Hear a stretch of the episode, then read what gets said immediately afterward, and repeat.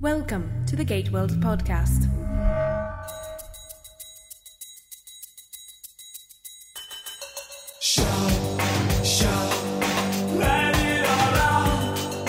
Welcome to episode 141 of the Gate World podcast. I'm David, I'm Diana. and this is the show where two nerds talk about Stargate. We have much to go over in this podcast. It's been a little while since we've done one, but we're glad we're back. Diana, how are you? Excited to gab. There is a lot to talk about, a, a lot of uh, great sci fi nerd geek stuff. So this will be fun. There's a lot happening right now. Yep. How are you doing, David? I am well. I am uh, uh, teaching right now at uh, at PayPal. I have a series of students who are being upskilled. They're basically learning how to talk on the phones, and and uh, I'm uh, I'm helping them on the production floor. I'm, t- I'm I'm working with them and teaching with them. I'm doing that through um, July. Rumor is I may be extended out to September or possibly further. So Wow. a lot of things are happening that way. How about you? You are you have got a full plate. Tell us what's going on. I do. Well, you know, I was just going to say to you, the teaching experience is a pretty. Uh, Rewarding. it's rewarding. It's exasperating. It's uh, emo- an emotional roller coaster. I think every human being on the planet should, at some point in their lives, spend at least a year of their life teaching something, whether it is in a professional setting like you're doing, or in a some sort of academia, as I've been doing. You know, even when I was uh, when I was a producer and, and a visual, I always felt that it was my responsibility to pay it forward and to teach to get the next generation ready. So it's been a very emotional week with um, a lot of my students uh, going out of their way to uh, ensure they got last rounds with me, so to speak. Uh, You know, after workshops, uh, asking me to stay and have dinner with them, drinks with them. I have been showered with some extraordinary gifts uh, absolutely extraordinary gifts of gratitude uh, and very geeky, wonderfully geeky things like this gorgeous uh, limited Star Trek lithograph that is an artist rendering of the Enterprise and a uh, right by a uh, solar flare. It's so stunning. I'm spending the money to have it framed. And Oh, another wow. student, yeah, and, and that was a, a wonderful student who gave that to me. He was an incredibly talented writer Which enterprise? It's the latest and greatest J.J. Abrams Enterprise, Got but it. it. looks a little Voyager esque to me. Hmm. Now that I think about it, I mean, it's at the framing shop right now, but now that I'm thinking about it, you know, it's a little rounder in certain areas. So, but it's stunning. It's beautiful. And I had another student, a graduate student, who gave me this awesome, beautifully handmade, beautiful um, R2D2 uh, coffee mug with a lid that when you lift the lid, it makes R2 sounds. My kids, re- my students really know me. They really know what a geek I am. And then a, a very large group of them from Epilogue, uh, they had a surprise party for me, which was incredibly humbling that they did that. And they got me this really cool levitating globe, um, you know, an Earth globe. Mhm. And Is it still like like a little acrylic display? Because I've seen those. Yes. Uh, well, it's pretty big. I mean, it's a it's like uh, the size of a uh, basketball. Wow, Um, that's yeah, cool. and well, but the scary thing about it is that uh, you know, in Antarctica is in full display, happily enough, but um, there is no North Polar cap on this globe. So I demanded to know from the gr- the group uh, who had gone into the future to get the globe, but nobody would own up. yeah, since you know it's now been officially announced, we're at the point of no return. But uh, yeah, so it's you know it's been really neat, and I've got uh, quite a few more dinners and lunches ahead in this last week before really saying goodbye to Missouri State. It's Wow. been an incredible experience. this is going to be cathartic. it is very cathartic uh, and but you know um, and i urge this of everyone you have to change things up every now and then you have to stay fresh you have to close a chapter and open a new chapter you you got to keep growing or you know you just kind of up yes you stagnate exactly and you uh, will never get to know the potential that you have in your life and I will never. I mean, I'll never leave these people behind. They'll be in my life, obviously, and you know, this is where I thank Of God course. for social media. But I'm ready. I am ready to continue on. I'm definitely ready for the next chapter. Good. Yep, ready to be writing more. That's for sure. Good for you. You know, I've been, you know, hearing your input over the past couple of years of, you know, where you've you've been and where you've wanted to be and um, the frustration that you've had, and I'm uh, tremendously excited for you. Thank you very much. I am excited. I I can't tell you how grateful I am for the support. That's for sure. So let's talk about what everyone has been expecting us to talk about, but we haven't really gotten around to talking about yet because we haven't really done a show recently. Stargate SG1 Unleashed. This Yes. is the uh, product put out by Arkalis Interactive for mobile devices, the uh, for various um, phones and uh, iPods and iPads. iPads. Um, this is episode one of supposedly, I believe it's a three-part piece, isn't it? Yes. Yes, absolutely. The neat thing is that even within episode one, though, there are chapters, so it's kind of it's kind of fun how it moves along. It's a lot. I'm so excited to hear you finally got an iPad. I did get an iPad. They practically dragged me kicking and screaming. And no, I'm kidding.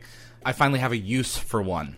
Mm-hmm. And that's the thing that I always said. You know, I never had a use for one. So I have a I have a media an entertainment center in my living room that uh, is that networks all the functions through the iPad. So I can control everything in my in, in my entertainment center with the iPad. Yep. And uh, I was like, it dawned on me after I bought it. You know what? I can finally download and play SG One Unleashed, and it's the it's a mini, which is which is the perfect size for me. I didn't want something big sitting on my coffee table. I wanted something small, and um, the the original thing that I was going to say had we done this uh, podcast, but without me getting the um, the iPad, I would have to have said that one of my bigger issues with just having it on the iPhone is that my fingers are covering covering up at least twenty to twenty five percent of the entertainment by navigating because you use your left your left thumb to generally speaking to navigate or to to to uh, uh, stand up and shoot or duck, and then your your uh, your right hand is doing a lot of the rest of the activity, like looking around or or shooting, you know, uh, uh, a weapon at, directly at someone, um, and it it covers up a lot of the visual. When yeah, you're I can only imagine. I can only imagine. I mean, first off, I don't think iPhones were meant for big men. My husband is a big guy, and he has a BlackBerry, and he hates the touchscreen, so I get it. Um, I never even tried to put it on my iPhone, and I have both the iPhone and the iPad. So I just, and I have the big iPad, and I love the big iPad. So for me, uh, it's just been a lot of fun. It took me a while to train myself how to play the game because I'm not a big gamer like you are. You got it. You understood right away what to do. I was being an idiot because I'm not a huge gamer, but I'm a huge Stargate fan. So I stuck with it, and then uh, a young friend of mine showed me in two seconds what I had been doing wrong. as far as aiming and shooting, I kept hitting on the bullets instead of like tr- uh, aiming on what I wanted to hit. And once I understood that, bam, I got through. I, I uh, Jack only died twice. Thank God. I don't think I got uh, Daniel and Jack. I couldn't have handled them continuing to die. I think that would have been too much after a while. And uh, yeah, I just got on with the sense of wonder, which I would have to say is my biggest round of applause for this game. Is that it just goes back to that that special je ne sais quoi that that uh, that sense of wonder that this franchise has been about since day one. It is Stargate. Yes, it absolutely is. I'm gonna eat a little crow for a second here. Maybe you'd like to, to join me um, because I originally, when I was hearing about this game uh, and seeing like like when it's when it was set, I thought I heard it was going to be like season eight. I'm like, okay, so it's season eight. Then why doesn't Teal'c have hair? And why is General Hammond there? And you know, the the I think you mentioned like the styles of the uniforms, and we are like, this is not right. This is not right at all and then I actually started, you know, really playing it, and I realized it's set after Divide and Conquer, and everything makes sense. In fact, a lot of it, you know, really informs, potentially, seriously informs what comes later with Sekhmet, because I couldn't understand why isn't Daniel he's already met a clone of Sekhmet before. Why why has why isn't he bringing her up in any of this dialogue that I'm hearing in the trailers and anything else? And it it makes sense that it's possible that the NID got the symbiote from the Russians through what happened in this game. And I was very impressed with how it all makes sense and actually, you know, I can see I could see this uh, potentially being canon. Yep. No, I don't have a problem with being canon. I think what I have a problem with, and I think a lot of the participants were having a problem with, is that the prologue for the game, besides the fact that you, if you mess it up, you have to go all the way back to the beginning and hear, you know, that whole speech thing all over again from Sekhmet. But the beginning is confusing. It's confusing on many, many levels, and that's probably my, my largest criticism. It's confusing visually because you have a pre-season eight Teal'c, but you have a post-season eight Jack. Uh, so although you know he definitely Sam looks older. Yeah, Sam is definitely season seven or earlier, but Daniel is wearing modern glasses, so it's it is very confusing. And part of that criticism is that uh, Teal'c's Revenge, which was the previous game that these guys put out, they really did a great job of training you. The tutorial. Oh, it was, the tutorial was excellent because, like I said, I'm not a gamer. I am. I'm one of the older people into Stargate. I'm sorry. Jeez. Okay. I mean, my idea of a great game is me playing three dimensional chess, you know? Yeah. So uh, this did not have that training going on. But man, once you get past that and it starts going out into those different, they go through the gate and it gets to the different levels. The wonderful use of Joel Goldsmith's icon, you know, iconic tunes and hmm It's in there. It's actually in there. Absolutely. And you can see Sally Malcolm's fingerprints all over this thing. Uh, Sally Malcolm is the editor publisher from Fandemonium, which has published the Stargate novels. And really led the way for the Stargate novels with her uh, Cost of Honor, Matter of Hon- Honors uh, books at the get go.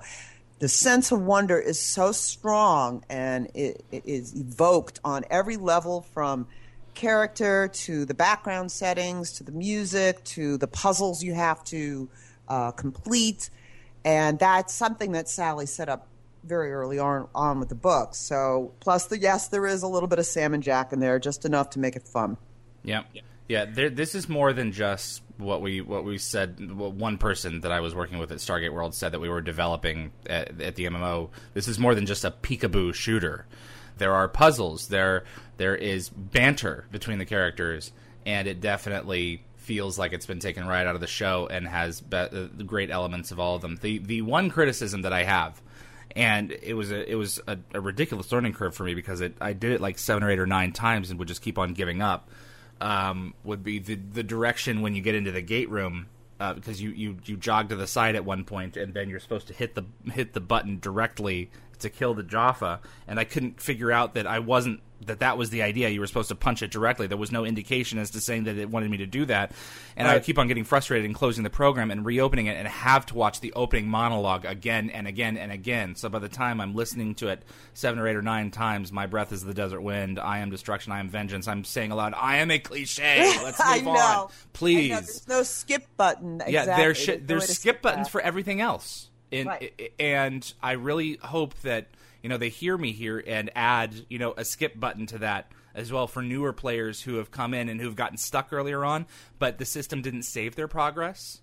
So I'm really hoping that they add that because well, here's a possible counter to that, David. I wonder if it has something to do with the fact that the uh, main title credits are it may be like a requirement. Yeah. That's right. That Richard Dean Anderson and Amanda Tapping, yada yada yada, that they're all in there.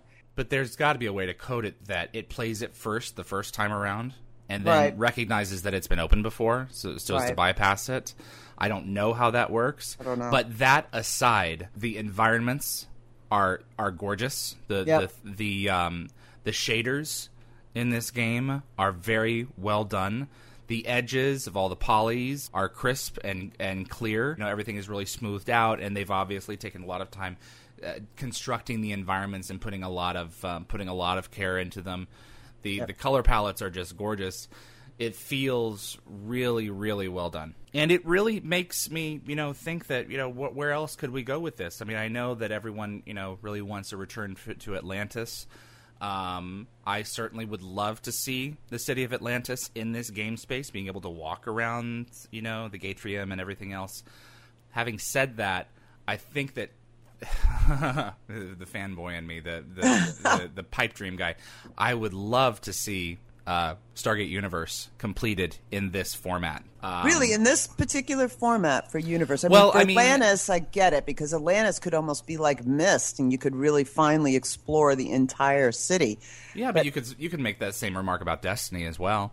Here's the thing: it, it, uh, Universe was you know cut short, and I've had to like you know uh, lock that away in my heart and bury it really really deep because you know there was I want to know where they were going with it, and I would love to have the cast back. You know, in, in terms of their voices, I know Robert Carlyle is busy with Once Upon a Time, and everyone else is doing their own thing. But I mean, I really think that they could get them back for this and spend a few episodes in terms of a game space finishing out the story. Um, No, I don't know. I'm not convinced they could get everybody back. I'm going to make a prediction to you that Carlyle is going to get nominated for an Emmy. Uh, I don't. It depends if they run him as supporting versus lead. If you run, they run him as lead, he won't get the Emmy nomination because he'll be against Michael C. Hall and Jon Hamm and all those guys. But if they run him as supporting, he has a very, very good shot of not only being nominated but even being, you know, winning it. So Uh, long and the short is he's going to cost more. Yes, he'll cost too much. He's, I mean, let me tell you, once upon a time, you get to see Carlyle do stuff, especially the second season, that uh, is really, he is fantastic and he is a treat to watch. He is an absolute treat to watch. And um, I suspect that the showrunners for Once Upon a Time initially were, were going to barely use him because he wasn't really used that much in the first season, but he's become so integral to the second season. And he's such a treat. What a great actor. Well, Really? I, I'm happy to hear that. That aside, I'm sure they can find a Scot somewhere who could play him. I'm not talking about Matthew Scott, but a Scottish actor. Yeah. Um, so, but I mean, regardless of that, I would I would love to see Universe translated into this into this gaming space to finish the story. Would it have the the gaming audience to download it? I don't know. Yeah. Um, but I want that story to complete. So I do too, but I'd rather have a complete. I mean, if you can't get it back in the visual medium as a ser- as a television series or a movie, you know, with a Kickstarter or something like that, um, I would like to see uh, the ability for a novel to be. I mean, could you imagine? Brad Wright obviously had in his head how he was going to end it. So, how about you know, let's talk him into doing a novelization or collaborating with some somebody to to do a novelization. you perhaps. I, you can put me on the short list. I'd be fine with that. You know, um, I mean, I have my own ideas on how it probably was going to end, but and I think everybody's got ideas. But it would be amazing to find out from Wright himself Yeah. What he had in mind. Really, And you, we've we've had this particular discussion before, and I, I and I do want to raise uh, a point that you made last time, which was Stargate Universe has one of its charms was a lot of this, and and Stargate in general is is time for the slower moments, and I think you brought up the point that can you actually do that in a gaming space? Um, there, some of the best games out there uh, and one of the ones that I'm mentioning is uh, thinking specifically uh, in the Half Life series, two uh, Half Life Two, and the and the episodes have extended periods, five to ten to fifteen minutes of downtime in between missions, where it's pure character development, and the dialogue and the acting and the the way that all these meld with the game space is so good that you're hanging on every word. And I think that this show uh, uh, was strong enough, and th- what they've started with these with this game series, if I uh, dare call it a series, is good enough in quality that they could actually pull it off. Well, I mean, the whole beauty of Stargate is that it really is a universe at this point, you know, with m- multiple point lines. Yes, exactly. So um, let's see how it does. I mean, it's got over 7 million likes on iTunes at this point, which is really quite extraordinary. It is mind blowing. And we know that the franchise is still very much, uh, a great many people still very much care for it. Uh, I mean, you and I are going to be guests, making a big be- guest appearance at this uh, sci-fi con in Houston, You wanna talk in about that? Texas. Well, I mean, what I wanted to bring up was the fact that there's going to be quite a few actors from Stargate, the Stargate franchise, that will be there. Uh, Space City Con in Houston, Texas, August 2nd to the 4th. And you're going to have two Atlantis commanders there. Yes. You know, both Robert Picardo and Torri Higginson, which I think is just absolutely thrilling. Uh, Yes. Jewel Staite will be there, which is also absolutely thrilling. We're even going to get some guests. John de Lancie, who we uh, he's probably better known as being Q on Star Trek, but Clearly, but yeah, I, I am still inter- very interested in, in interviewing him, and I think we've already got clearance to interview him uh, about Simmons. you Yep. know? I think that Yep. was a that was a, a great villain who uh, uh, was underused only due to the, due to the fact that he was killed. You know, I think I think that they would they could have seriously gotten some mileage out of him. John de Lancie and Richard Dean Anderson go back a long way, and um, fantastic actor. I have been Yep. wanting to meet him for a very long time, so I intend to lap that up. Yep. I mean, they, they're bringing in a lot of great people. I mean, Robert Picardo, obviously, he's got two franchises that he's He been is heavily a involved in. gem. He have you met him? No, I have not. He's but such I a gem. have met Tim Russ, who will also be there from Star Trek. I you need to introduce us. Wonderful human being. Walter Koenig, the original Chekhov, is Yep. going to be there.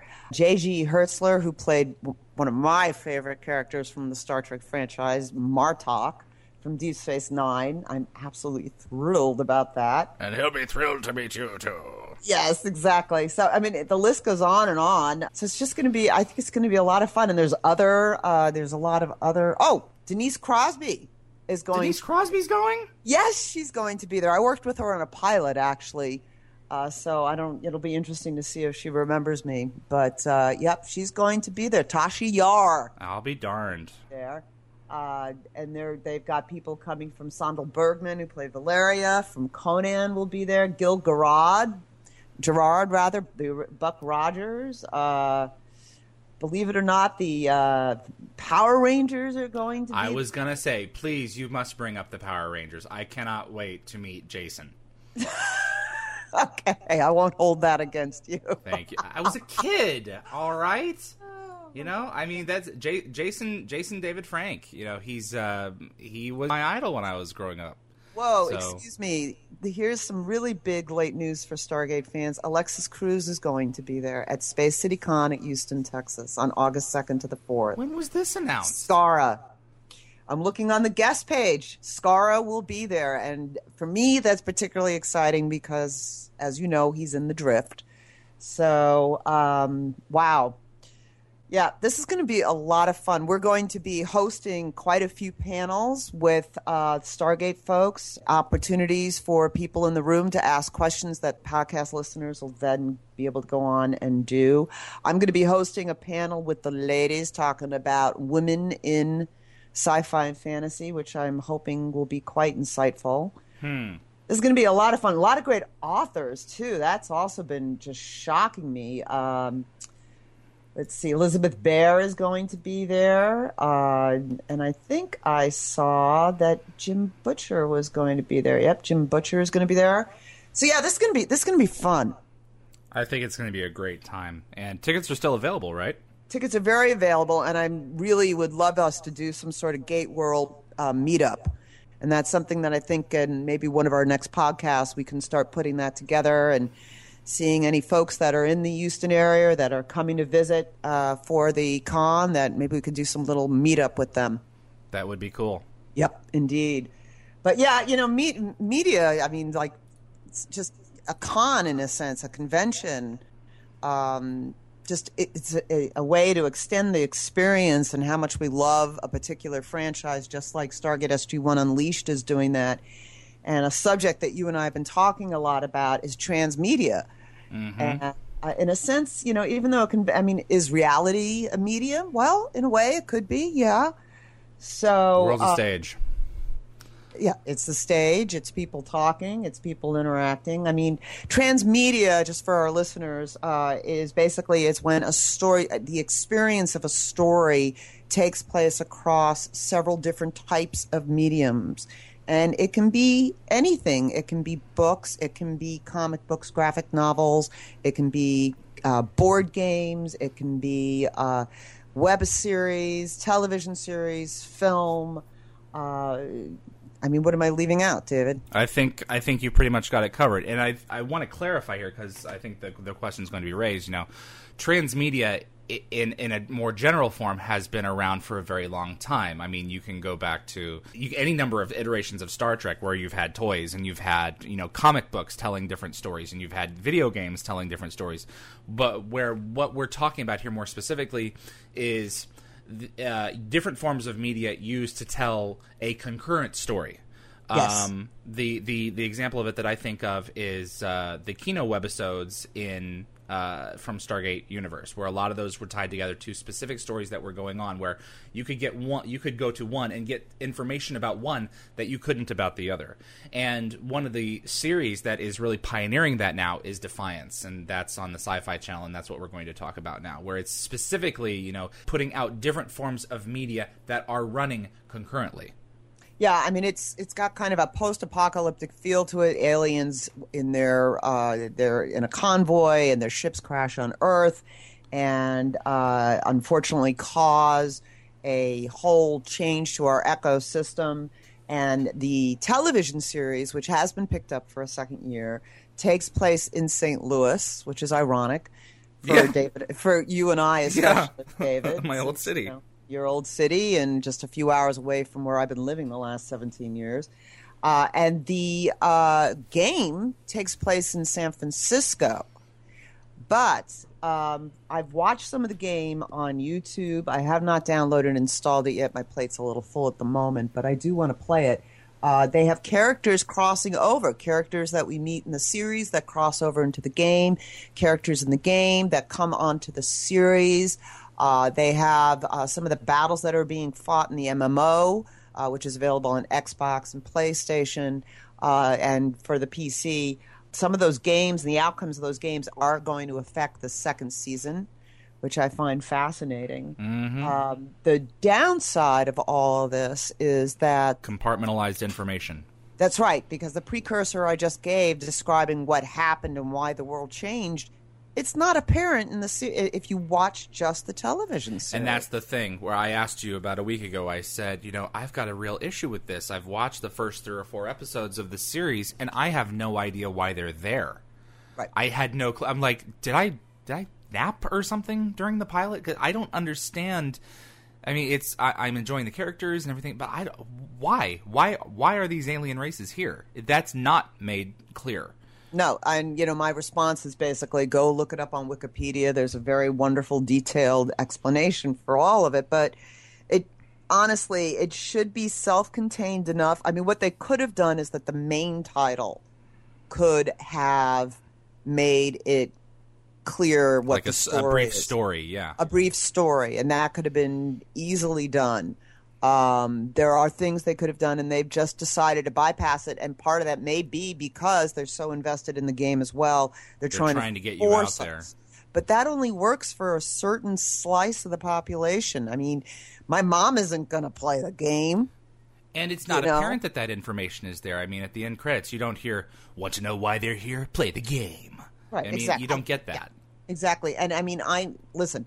I'm going to use my mom as a perfect example. My mom is a massive star, uh, science fiction fan. Has watched all the Star Treks, all of the uh, you know, all the Stargate. She's watched you name it, science fiction. She's watched it. She's 79. She doesn't have an Xbox. She doesn't have a PlayStation, and she is not about to install this on her laptop.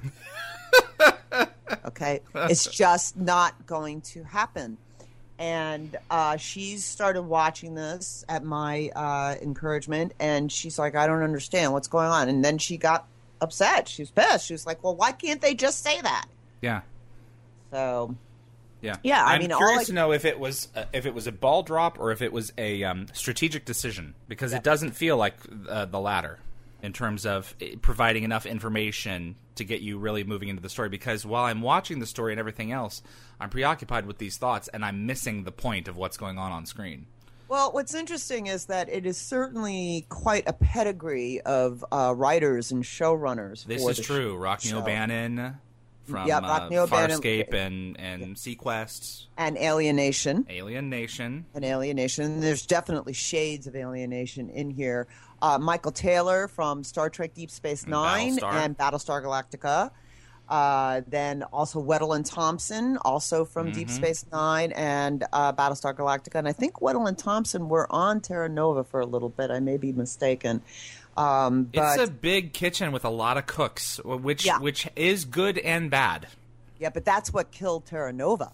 Yeah. to a large part. part. It just that the the plots just became stew and Unwieldy. I, I, I cannot. No one can argue that the pilot for Defiance is terrible. It's it, it is it's just a stew. It's it's let's take this this cliche, let's take that trope, let's throw in a little of this, throw in a little of that, this and that. You got to just push through the pilot. Second Yeah. episode gets a little better. Third episode gets a little better. Fourth episode gets a little better. You know, I mean, you gotta you gotta give a series if you have any interest. You really have to give a series at least six episodes before yeah, you. there are some shows that that I am sold on right off the bat. And the one that I'm thinking of, for better or worse, for the series itself, was the new V. That was a 45 minute uh, pilot that really, I mean, it had all the elements in it, and I was hooked. I was absolutely hooked. I was. I came back from Comic Con having seen it, you know, in the ballroom 20 with like what, four or eight thousand people right next to um, the actors. I was in the, the press box, salivating over that over that series. The show happened to go on and not really do that well, but I mean, there. But you know, I think, and I think we raised the point uh, previously. Um, not all pilots are necessarily meant for watching; they're really meant for selling. Yep. But the other thing I will say too is that, like for instance, you mentioned V, and I did not like the original series at all. Yeah. But I watched the re. I was interested in the remake purely because there was a character on there, the actor that um, I I wanted Joel to Gretsch. see. Uh, Joel Gretsch because I loved 4400 and he was one of the leads in 4400. So that interested me enough that I was willing to commit to watching the new series. It's the same thing with uh, Defiance. I mean, Julie Benz, Buffy, uh, Yeah. Angel, Yeah, Dexter, Dexter. You know, I mean, and and one very positive thing I have to say about Defiance that I'm excited about as a woman who's a fan of science fiction is that she, so far her storyline is one is one of the ones that's got the most promise for change. I can already see in the first five episodes how she is having to grow and change. Yeah. And uh, I'm excited by that, that they've got this strong woman character who's really a woman and not just like being, you know, kick ass tough. She's Yeah. got soft and she's got issues and challenges and she's very real. So, um, you know, and I'm also a fan of Michael Tyler, Taylor, excuse me, the writer. He's Mhm. really, really good writer. There's something you have to look for when you pick a series that you're willing to commit a few hours to before you make a decision. You're absolutely right. I mean, a lot of people, you know, watch media for a lot of different reasons. They may not necessarily watch for, because of the pedigree from behind the scenes. I invite them to consider doing that in this situation, and I'll give you an example. Um, Pacific Rim that's coming up, um, coming out this summer. You Right. know, the the trailer looks stunning, and because of that, to a large degree, you know, I looked at the, the trailer for Battleship also looked good, really as as well, and that was a terrible, terrible film. Having said that, you know, yes, it looks cool. Will it necessarily be awful? I will say that um, I'm going to see it because of Guillermo del Toro, because he has a strong pedigree for excellent films. I love Pan's Labyrinth. It is my favorite foreign film. Very Um, interesting. I am reaching outside of what I see on screen, you know, because I recognize that there is some really like Christopher Nolan. I'm going to watch any movie that he comes out with, you know, pretty much Yeah, because that's- he's yeah. so strong. Yes, he is. I'm that way about Joss Whedon, Aaron Exactly. Sorkin, Dan. I You mean, might Dan as well try it because you trust him. Exactly. Uh, you trust them. And, you know, Joss Whedon, Firefly is a great example, okay? Firefly, I did not watch the show when it was on the air. Nor did I. I fell into it Yeah. later. Exactly. I got the DVD, sat down. The pilot was eh. The second episode was eh. The third episode, I was like, okay, this is still eh, but it's Joss Whedon. I have to believe this turns around. Fourth episode, bam, it turned around. Yep. Bam. That's probably when the network backed off and let Whedon do what he wanted. Yep. Same thing happened on Dollhouse, except it took six episodes for the network to back off. But uh, yeah, I mean, you just have to you have to have some faith. You have to demonstrate your investment as far as just you know, it, there's so much garbage on Oh, tell me about it. there's so much garbage on and you have to give it time to find the right thing but defiance going back to that you know we'll see how it settles down i mean it, it has a lot of potential there's a lot of fun transmedia elements that go beyond the game though there's also uh, now that you have an ipad you can do this uh, Here we go. there- it well, there's a- starts. yeah, well, it's a really cool. It's free. It's an interactive iBook that uh, they have on Defiance. That yeah, you know, it promotes the series, but it's also got some interactive feature elements to it as well, uh, including um, augmented uh, augmented reality type stuff. You know, where you can put the camera uh, uh, in the iPad over something, and it will some new information will pop up. Mm. While you're So- watching, you mean on this on the show on the screen? that's what they're trying to do. But you know, Fox has been doing this for a while. Um, I think I'm trying to remember what other network also has this going on. HBO Yeah. uh, has some wonderful uh, on their HBO Go program. They have that whole interactive media thing. Whereas you're watching Game of Thrones, you can also have other elements come up. Uh, and they do, they can enrich the experience. What I like about, for instance, HBO Go is that I can shut off that experience when I just want to sit back and watch the frickin' series and be left alone. Yep. And the storytellers have to keep that in mind. And that's why you're right that they dropped the ball big time on Defiance at the beginning. Hopefully they'll fix it. You know, I just remembered, and I think it, I think it's worth bringing up at this point. Season three of Stargate SG One, when it was on Showtime around then, Sci-Fi and the producers were doing um, uh, external uh, content on websites that Oh, really? related to the episode as it had aired. So they were they were trying that back back then. So Stargate has certainly been on the forefront of this in many respects for a very long time, and I'm eager to see where this goes next. I really am because convergence isn't going away; it's only going to get worse. Um, and you know, I, as we try more things, things you know catch on. You know the Yep. the Yep. the friggin' you know Palm Pilot never really took off, but now look at look at the interface that we've got thanks to Apple's design.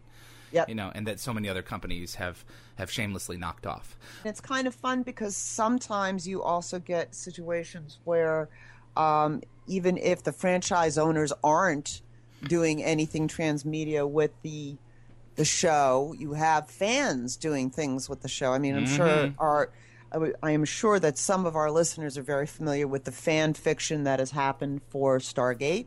Uh, Fandemonium was an act of, it's called Fandemonium, the books, you know, they were an act of love. Um, on another show, Community, which is kind of sci fi, com edge comedy type thing, it's very meta. Um, they, uh, the, the season three, one of the last episodes of season three, was had to do with an 8-bit video game that the characters had to play. awesome. Yes, it's a lot of fun. And uh, a bunch of fans on Reddit got together and they created this thing. You can go download it for free. It is one of the best escape games out there as far as just if you just w- need to smile, you go play the game for five minutes. It's, it really is an 8 bit game. It And- is one of the more complicated ones. It was like those old. Um, they had eight bit games out where I mean you just you, you named your a character for yourself and you just went out into this world and you explored all the all the people and all the things and you picked up items and everything else. They did an amazing job of replicating what it was on the screen and in some respects making it better for this game. It is so immersive and you know it's so it's it's retro awesome. Yes, it is retro awesome because they do little things not just about that episode, but even other episodes. Like there's a little mm-hmm. bit with uh, there's a little bit with Britta at one point, and uh, the music plays. It's the it's from the musical from the second season, the Britta Bot song that Abed sings. um, there is uh, if you talk to Hilda in the uh, village and you ask for answers, her answers actually refer back to different episodes in very funny ways. And uh, so, yes, it is. It's a lot of fun, and of course, Game of Thrones is creating an MMO as, as well, but that's not a fan-driven thing. That's a professional thing. Mm-hmm. Uh, Seven Kingdoms. Uh, yeah, I think what's going on here is not only just a uh, blurring of the lines of how stories told to us, but also because of the fans, a blurring of the line of who's telling the story. That can be a good thing. That can be a bad thing. I mean, I have, I, ha- I do read fan fiction from time to time when I need a little escape, and I've read some. I've actually read some really good fan fiction, and I've actually read some really bad fan fiction. Well, you know, everyone is feeding off of everyone else, and that's that's Yes. the case with all of art. I mean, it, it really is. That's that's just you know that's always going to be the way. To, and I'm really you know blown away by a lot of the the uh, the entertainment that's that's out there right now, and I really really hope that people you know in in in Hollywood and in other areas of influence take a look at Star Trek Into Darkness and it's this is it's this is early Sunday on the opening weekend when we're recording it. It's already made 164 million dollars, uh, 25 million more, and it'll have made up its budget less advertising. There is a need and a desire and a want for a space-based television show to Oh, come back on on the uh, on the air. You look at these numbers, the information is concrete and out there. And you know, maybe this will lead to them finally saying, "Okay, it's time to bring back Star Trek to the small screen. I want a space-based TV show to come back." I that's an awkward segue, but I mean, I'm just there, it's nothing out there right now that's that's set in space. We need that. We're not going to the stars anymore. It feels like either either actually or on television. Yeah, exactly. I was just going to say that. I mean, and the thing that uh, I was thinking about the other day is uh, the asteroids situation because that's where they're really trying to. The president is trying to direct NASA right now, and uh, is with an asteroid landing program to both mine and also change course on asteroid trajectories. Is there enough material there for there to be some sort of series versus the two films we got a couple of years ago? I don't know. I don't know where it's going. I don't know where our imagination's going. I know that I, anytime I bring up the space program, I have people argue with me that tax dollars need to be spent on other things that are more important. And I always question back really, is there anything more important than keeping curiosity alive and keeping and keep asking what's over that next hill? It's a valid argument. So, I mean, I think we need that as much as we need everything else to sustain us. We have to, it's like my leaving to go to Houston. What's next? You, you have to keep asking that. And as a society, we need to keep asking that. And that, that to me is really what science fiction is supposed to do. And that's what our space program is supposed to do. So, yes, on both counts, it's, uh, it's there, there's a sore lacking, a very painful sore lacking going on. And, hopeful that at some point that the networks or uh, that somebody gets brave and we see it happen. Listen, you have the Wachowski siblings developing a new series for uh, Netflix. And uh, Netflix is doing incredibly well with these direct to series things. House of Cards was a huge success, and Hemlock Grove has done quite well. A lot of people are talking about that. The sci fi series from the folks who brought us The Matrix. Who knows? It's it's interesting that you bring up the Wachowskis because I was about to as well. You know, with have you seen Cloud Atlas? No, I have not. It's on the list. I the list. love Cloud Atlas. I mean, the five minute trailer basically says all that the movie is about. It is bold and daring and kind of all over the place, and a lot of people didn't get it, and it didn't make any money.